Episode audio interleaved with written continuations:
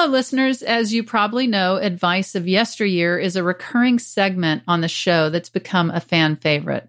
That's where I read a problem sent to an advice column long ago, and my guest and I try to come up with an answer that's a little better. And one of the columnists we most frequently go to is named Dorothy Dix. To say Dorothy Dix is no nonsense would be very generous. A lot of her advice heard today seems downright harsh. When Kristen Bell came on the show, one of Dorothy's responses was so brutal that Kristen was convinced Dorothy was actually a man pretending to be a woman. So let's set the record straight with this Dorothy Dix deep dive. Dorothy Dix was, in fact, a woman. Elizabeth Meriwether Gilmer. Sorry, Kristen. She was born in Tennessee in 1861 to a Southern aristocratic family who lost a lot of their fortune during the Civil War. Elizabeth's mother died when she was a child. She didn't have much formal education and suffered a mental breakdown after years in her unhappy marriage. She traveled to Bay St. Louis on the Mississippi Gulf to recover. That's where things started to turn around for Elizabeth. She wrote stories and sketches of her life as a way to heal, and some of those stories got picked up by the newspapers. Her career was launched. Her first advice column debuted in May 1895 under the pseudonym Dorothy Dix. It was a hit. At the peak of her career, her column was printed in 273 newspapers and reached an audience of about 60 million people. Her career spanned over half a century. She was a celebrity and, at the time, the highest-paid newspaper woman in the world, with a multi-million-dollar fortune at the time of her death in 1951 at age 90. She is remembered for advocating for women to become more independent, but also remained loyal to the traditional conventions of a quote-unquote Southern lady. That's what we have in common, right? Dorothy, from one Southern lady to another, thanks for your column. It's been an endless source of joy and confusion for me, my guests, and hopefully all the listeners out there. Now, on with the show. You got a great stink eye. I do. Yeah. And that's just my general way that I look. Well, that's just your way of being. Yeah, stink eye. Well, you've parlayed it into a very, very lucrative career. I can tell by your office.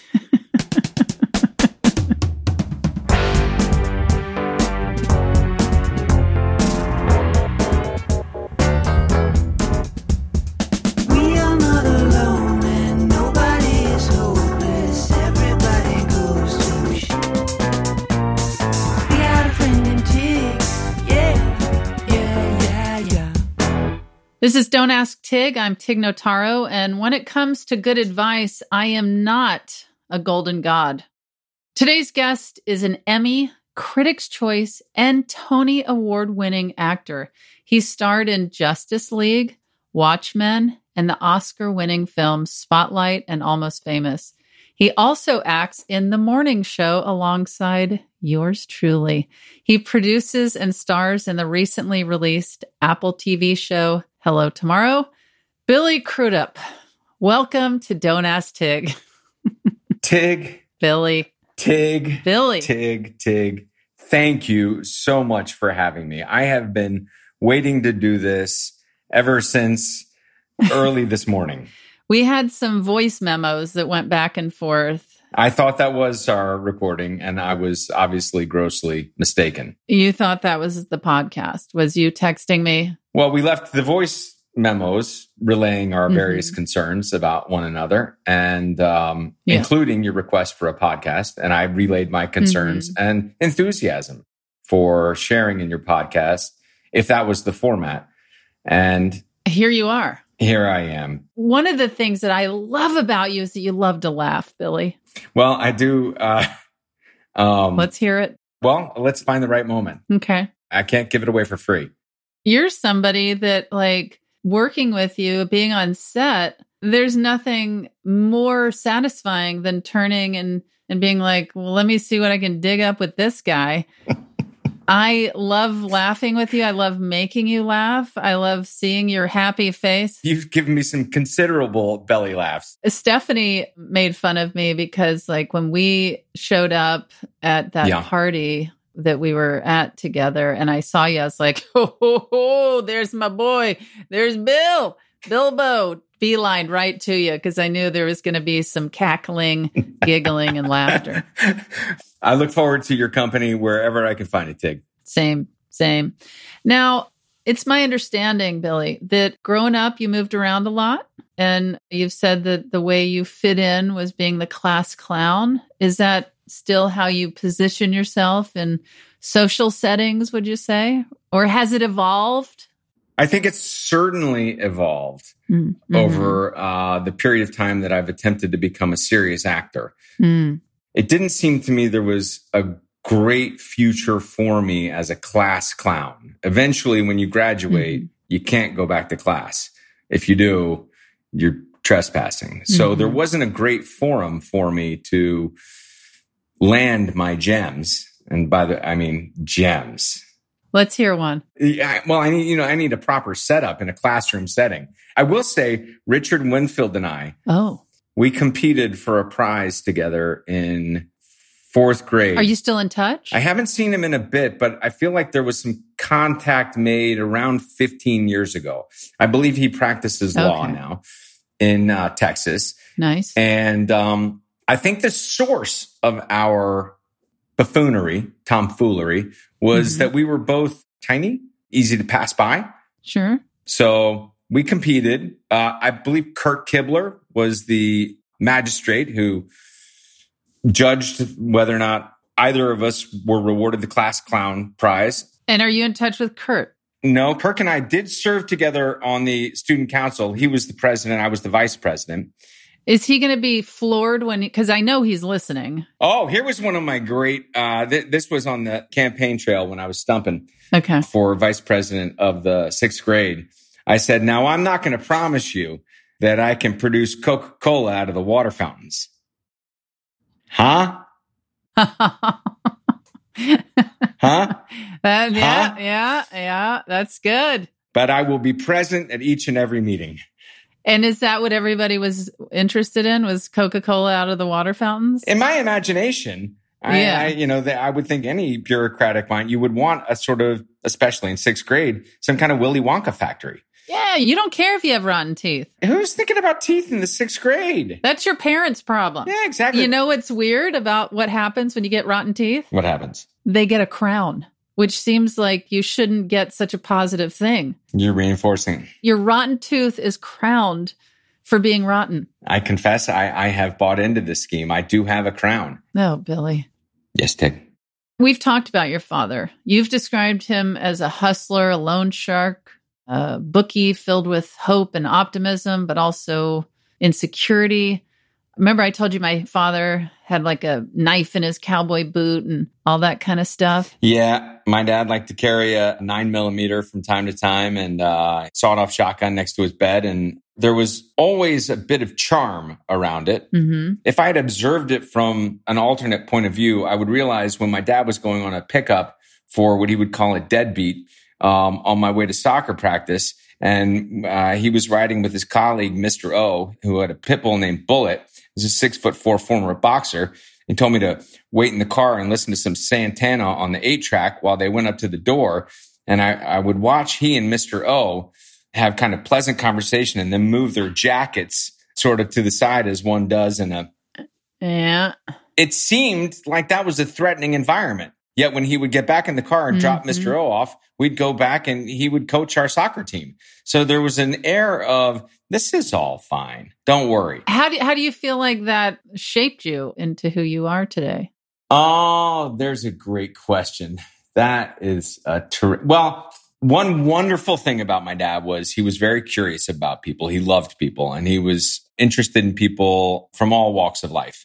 So that level of curiosity and enthusiasm in the face of what might be alarming obstacles, I suppose, has shaped some of my curiosity in people, probably most closely associated with my work and the kinds of parts that I'm interested in. But needless to say, if you're part of the entertainment business, as you well know, you're on the road a lot. The carnival life is not for everyone. No. You occasionally have to manage some rather complex interpersonal experiences.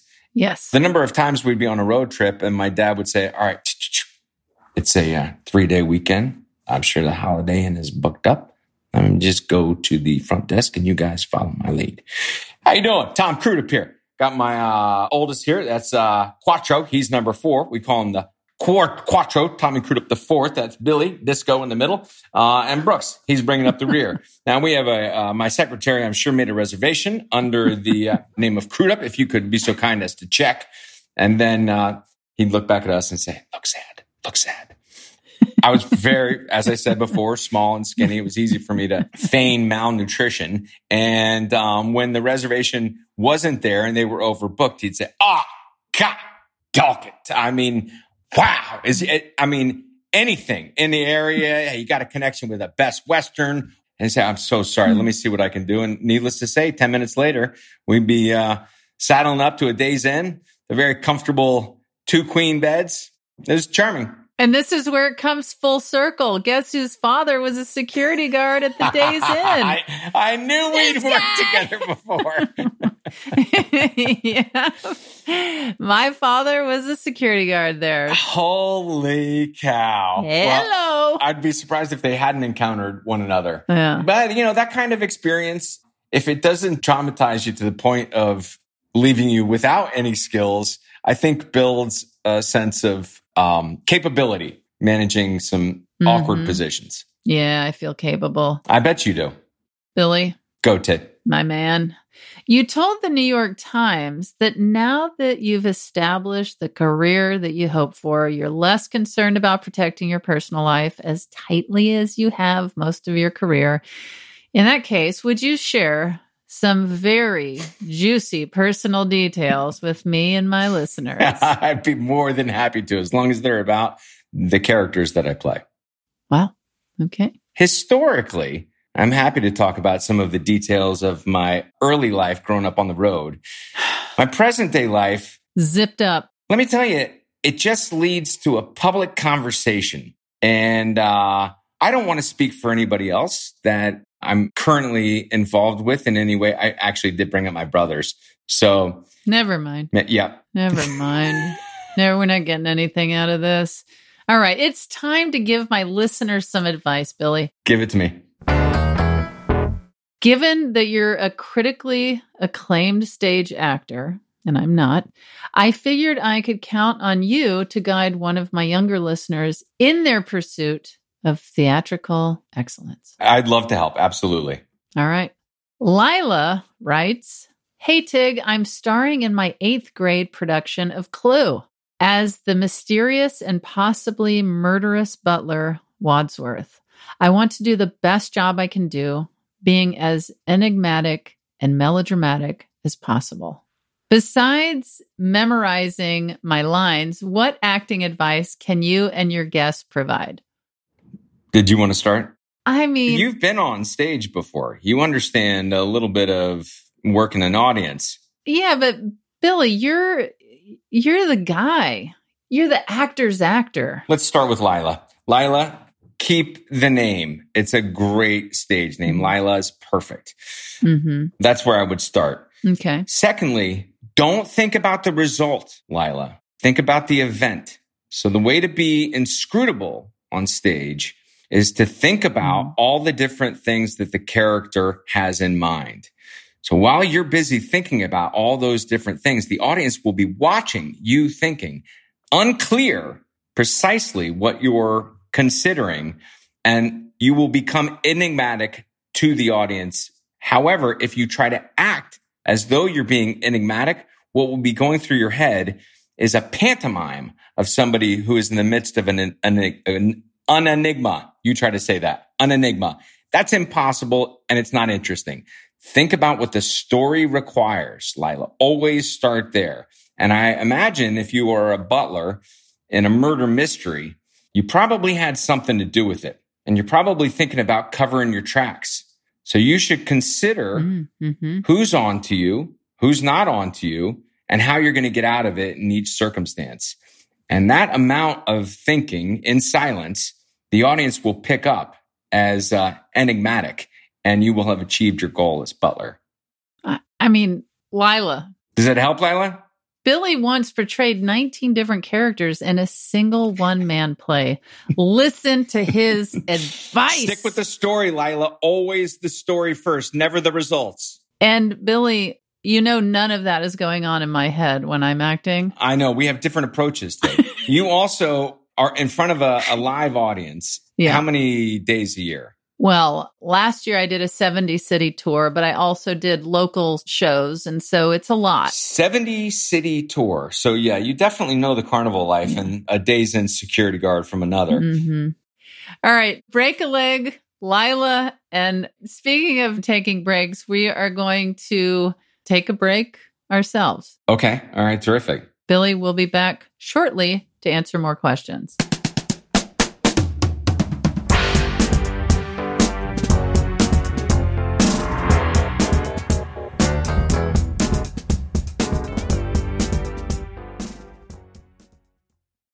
If you're shopping while working, eating, or even listening to this podcast, then you know and love the thrill of the hunt.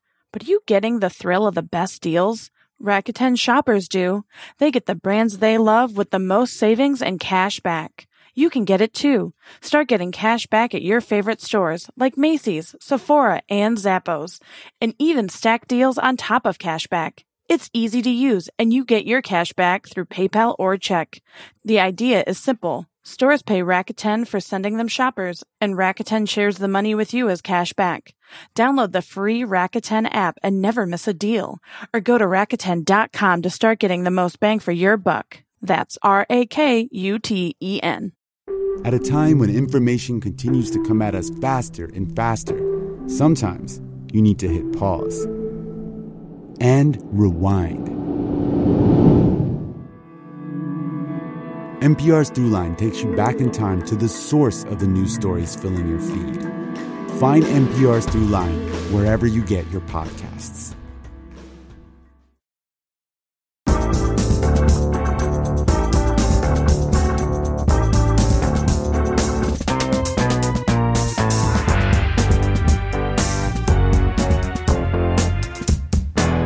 And we're back. Billy, this question involves three hot button issues. Roommates, money, and veganism. Why would you laugh at this? Those are the hot button issues of today? I was thinking more of Ukraine and nuclear war and balloons. And... No. Okay. No. Roommates. What do we got? Roommates, hot dogs, and veganism? Money, roommates. And corn dogs. And veganism. All right. Roommates, money. How dare you? Sophie writes, the water at my apartment complex went out. My roommates and I were unable to bathe or flush toilets for 2 days. Go to Burning Man. Perfect training. I was going to say, it probably goes on a lot in Billy's studio apartment. Listen, that's just saving resources. Okay, Tig. Our apartment managers were great. They provided porta potties and bottles of water. And when the crisis was over, they even dropped off $25 gift cards for a local pizzeria to each apartment. Now, my three roommates are vegan. I am not. I was not home when our gift card arrived, but one of my roommates texted me this. Hey, the $25 gift card is here, but we've contacted the pizzeria and they have no vegan options. So we thought you could use the gift card yourself and pay us $25 to go get something vegan. So here's my question. Is this proposal okay or seriously not okay? What's your feeling, Billy? I mean... This is an ethics question. I mean, veganism is also an ethics question. Absolutely. What the landlord is providing is compensation for being put out by the experience, right? Mm-hmm. So everybody's entitled to the equal compensation. Toilets and cash. Toilets and pizza. Some of the greatest compensatory moves have been toilets and cash historically.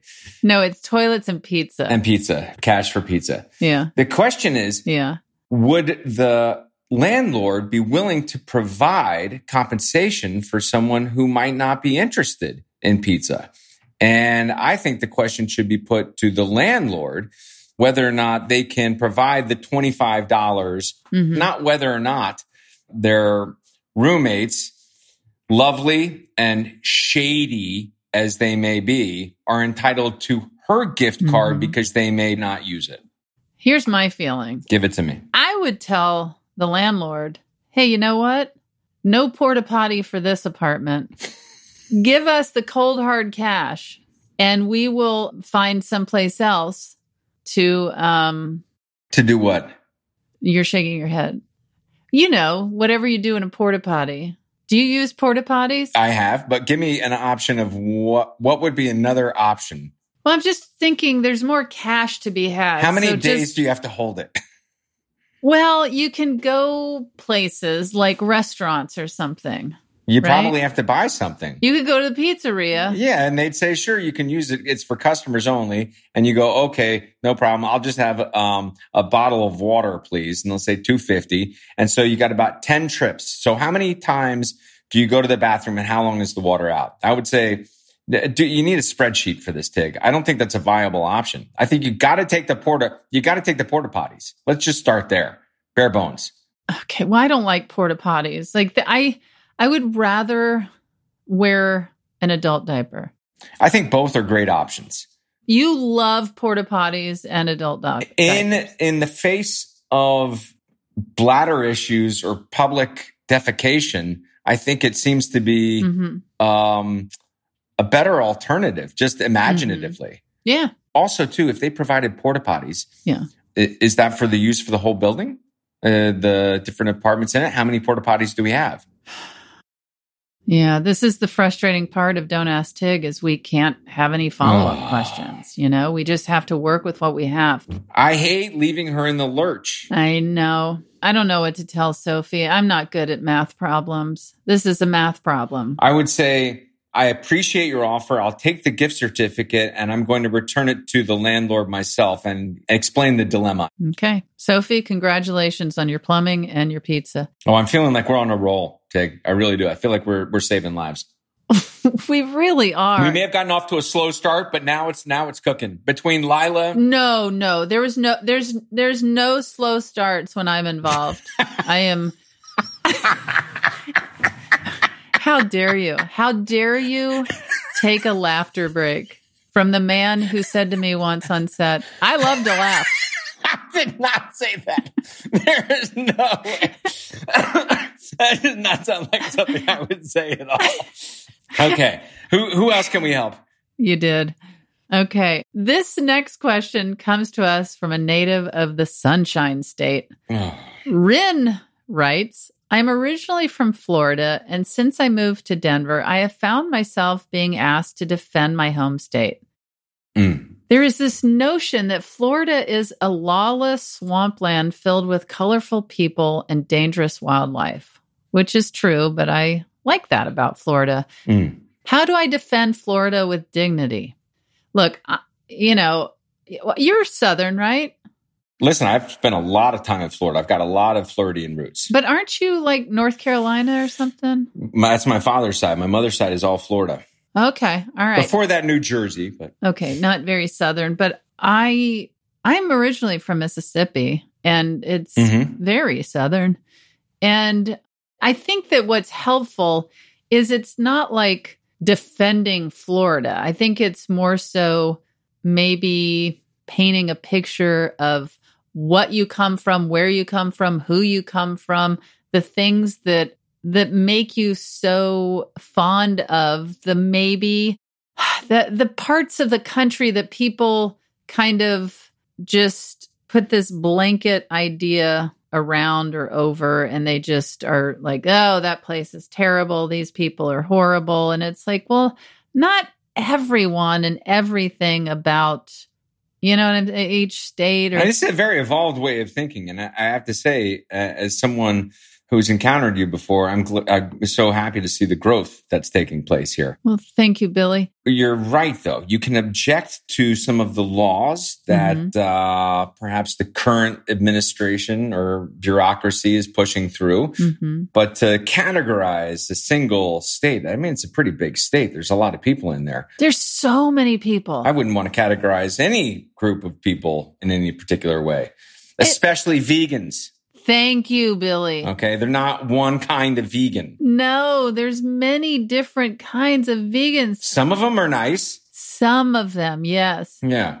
Same with Floridians. Right, and Mississippians. And New Yorkers. New Yorkers. And there are some... You're talking to one. Yes, I am talking directly to a terrible person.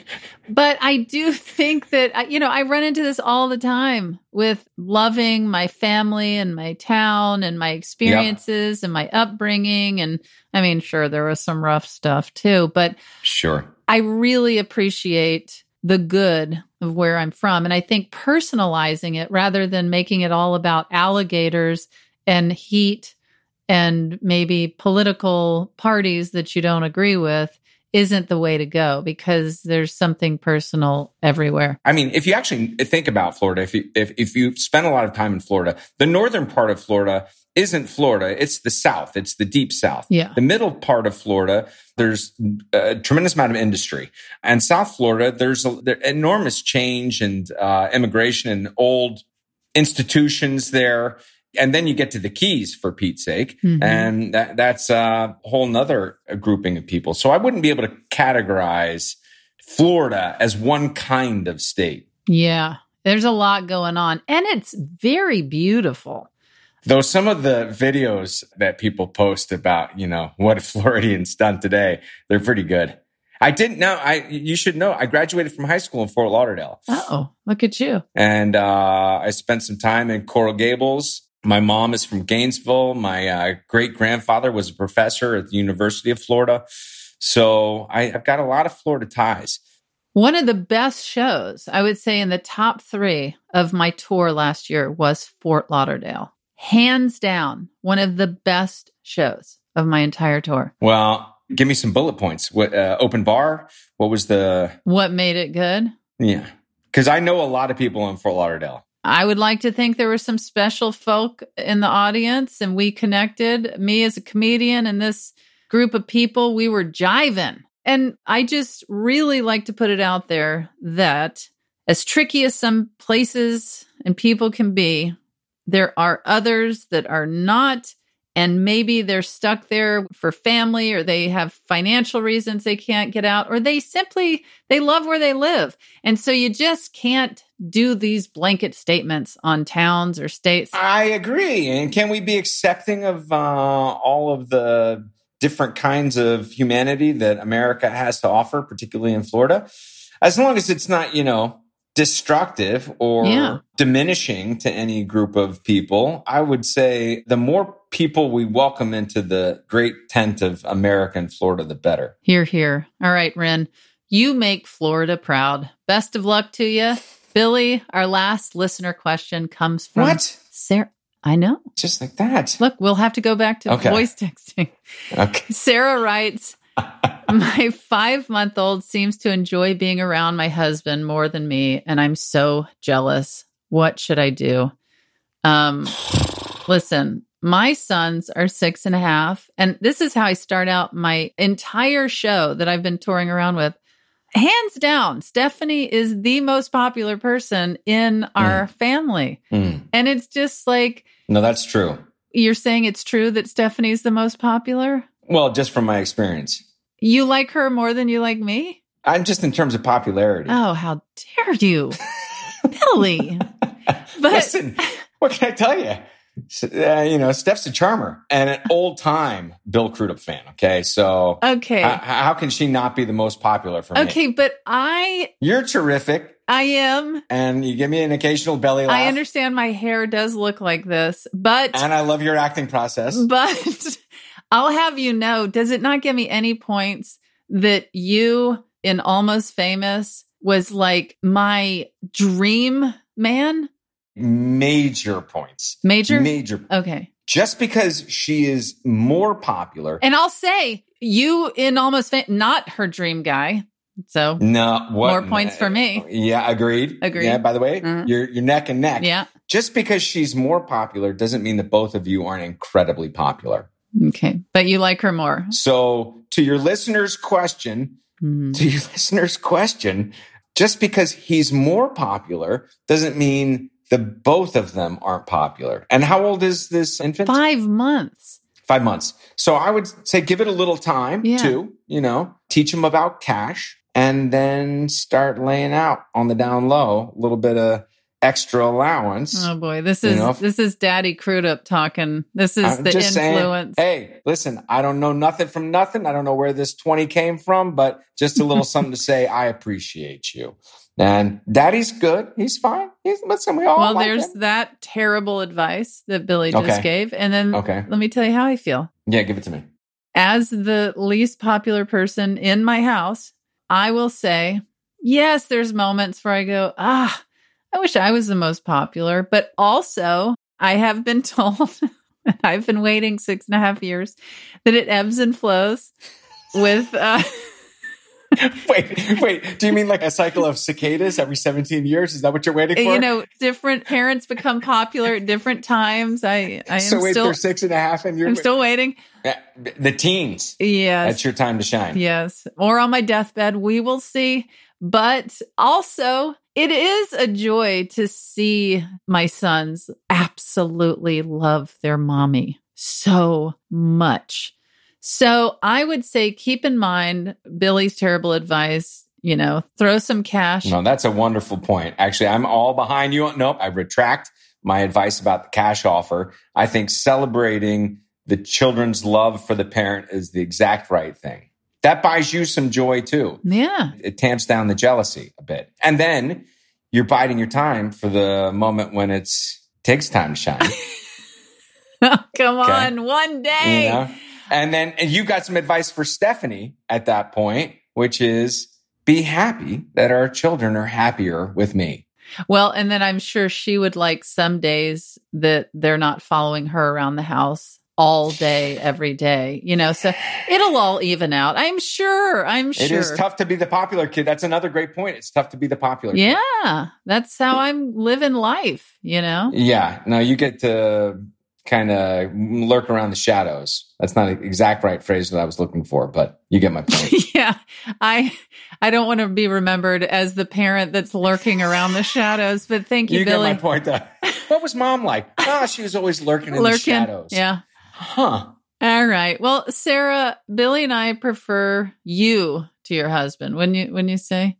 100%. What's his name? Who cares? Does she say? Who cares is my feeling. Greg. Yeah, the guy didn't even need a name. Ugh, Sarah. All right. Hope that advice helps. Billy, there's one last thing we need to do before I let you go. Okay. I chose especially for you. Oh. Advice of yesteryear. Terrific. When Jerry brags about taking Ginny out, he learns that she dates all the boys. So, as we see now, menstruation is just one routine step in a normal and natural cycle. How do you choose a date? Well, one thing you can consider is look. I did everything you said, but my boss still hasn't asked me to lunch. This is where we take a real question from an advice column of yesteryear and try to answer it a little better. Like a Dear Abby or something like that? That's right. You seem excited. Oh, yeah, I love these. Yeah, people enjoy this segment. Okay, this question was sent to Dorothy Dix back in January 1934. Oh, my God. I know. Okay, talk about deathbeds. Dear Miss Dix, why is it that my husband is so quiet and never has a word to say at home, but if we go anywhere or anyone comes into our house, he seems to do all the talking and joking, and as soon as we're alone, he relapses into silence? He is the same way about children. Our boy mustn't make any noise, and his father is always finding fault with him. Yet he plays and jokes with other children. Signed, BF. Billy, before I tell you what Dorothy Dix said about this, what's your feeling? What do you have to say?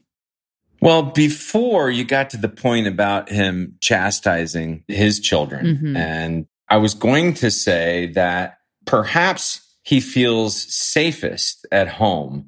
You have been a part of providing such a calm foundation that he feels comfortable enough to recede from the energy it takes to entertain other people. But when you brought up the chastising thing, it made me feel like that guy was a And I would say perhaps it's time for you to reevaluate the nature of your relationship and talk openly about the state of your living there that makes his behavior difficult to tolerate. Very, very well spoken, Billy. Thank you. I'd like to share with you what Dorothy Dix said in January of 1934. Nobody can explain this peculiarity of husbands, BF. They are just that way. That's the end of it? That's the end. That's essentially saying the institution of marriage is corrupt and problematic social contract. That's a grin and bear it. That's the old shut up. Don't worry about it. Everybody's grumpy. I'm going to hold on to that. You know what it reminds me of? It reminds me of this advice column years ago when Stephanie and I first got together. And it was so sad/funny like this. And of course, there's nothing funny about this poor little boy who is now an adult or maybe also dead. Great-grandfather. Yeah, great-great-grandfather. But this woman wrote in about her husband just always ignoring her and just watching TV and drinking and whatever. And when she confronted her husband about it, his response was, well, I'm here, ain't I? And the advice columnist agreed, like, well, yeah, at least he's home. At least you have someone. And so now Stephanie and I, when we are just in like the darkest, worst place of our lives or relationship over these past 10 years, we'll just turn and be like, well, I'm here, ain't I? And it's just like bottom of the barrel. Like, I haven't walked out the door. Makes us laugh. I actually think there is something foundational about that you're probably right. Perhaps if it's not phrased so caustically and aggressively, you might get a little more leverage out of it. But I do think presence over time is probably useful. Well, sure. But we're also saying it in a funny way of like... No, I was talking about them being caustic. Yes. We'll use the language. It was all in the ain't. The ain't told a whole story. There was a whole socio-political dynamic with the ain't. It's what are you complaining about? I'm eating pizza and drinking beer and watching TV at home, ain't I? But if I had said, well, sweetheart, I'm here. I perhaps am not as right. Open and effusive all day long, but it's because I need to retreat sometimes. And this is my safest place because you've provided me with a relationship that allows for my most full humanity to blossom forth. Yes. And this man in January of 1934 was not able to express that at all. God, I wish we would have been able to talk. I know. I wish we had the podcast going back then, but... Or we were recording today. Either one would have helped people. That's true. Billy...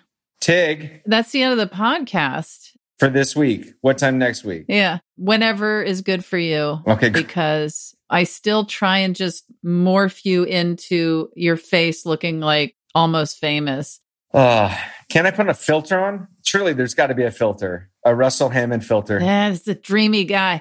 Actually, you know what? I even talk about in my stand-up that I'm about to shoot a special for. What? I talk about mustaches that go like your Almost Famous mustache. Well, listen, we stole that from James Taylor. James Taylor had the mustache. We just, we stole it. Well, and you nailed it. You nailed it. Thanks. I appreciate that. It was an absolute pleasure to have you. And you were a real curveball to not only end up working with, but being like, I love that guy. The feeling's mutual. I confess having enjoyed your work on the stage, getting a chance to meet you and work with you. It was surprisingly enjoyable. I was surprised as well. Endlessly surprised. And do you have anything that you would like to mention to the listeners to promote or encourage? Or I think we covered it all. You said everything, didn't you? Your new Apple show? My new Apple show, Hello, Tomorrow. And then your old Apple show? My old Apple show, which will be new again with Tig Notaro. Yeah. And a guy named John Hamm. I don't know if you've heard of him. We got a Murderer's Row coming at you in season 3. Season 3, yeah. At Stephen Fry, for Pete's sake. Come on. Yeah. That's your phrase, huh? Pete's sake. For Pete's sake. For crying out loud. Come on. Come on. All right. Come on. God. Billy, I hope that I get to see your mug soon. And, I'll be out in L.A. Hey, when you're touring and you breeze through the Northeast, give old Bill a shout. I'm going to be taping my special right in New York. Well, we'd love to come see it for a discount. Okay. All right. Well, Billy, I will. I'll see you very soon. And tell anyone who cares that I said hello. I most certainly will, Tig, and right back at you, especially your wife. Okay. All right. Thanks, Billy. Thanks, Tig.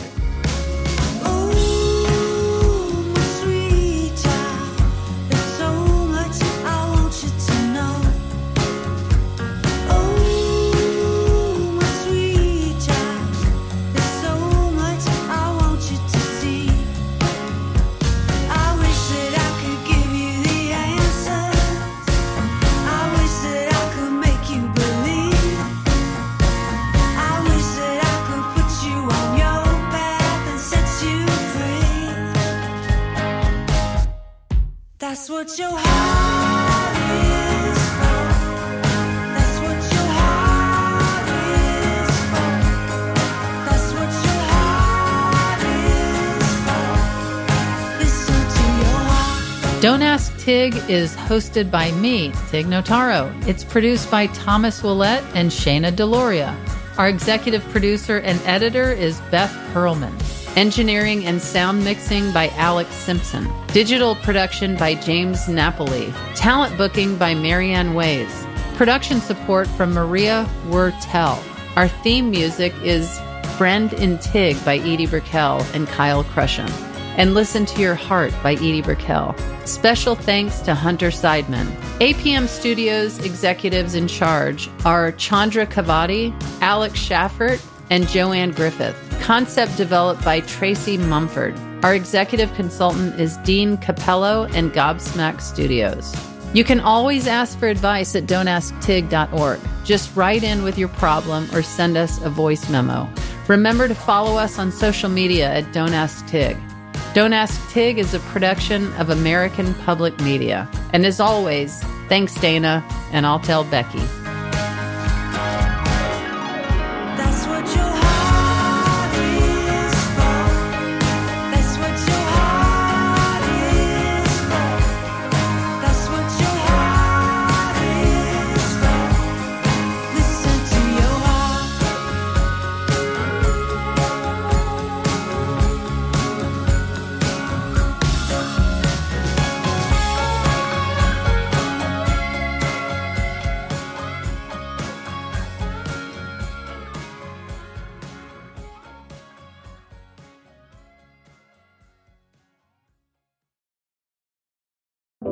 Hi, I'm stand-up comedian and sex symbol Tig Notaro.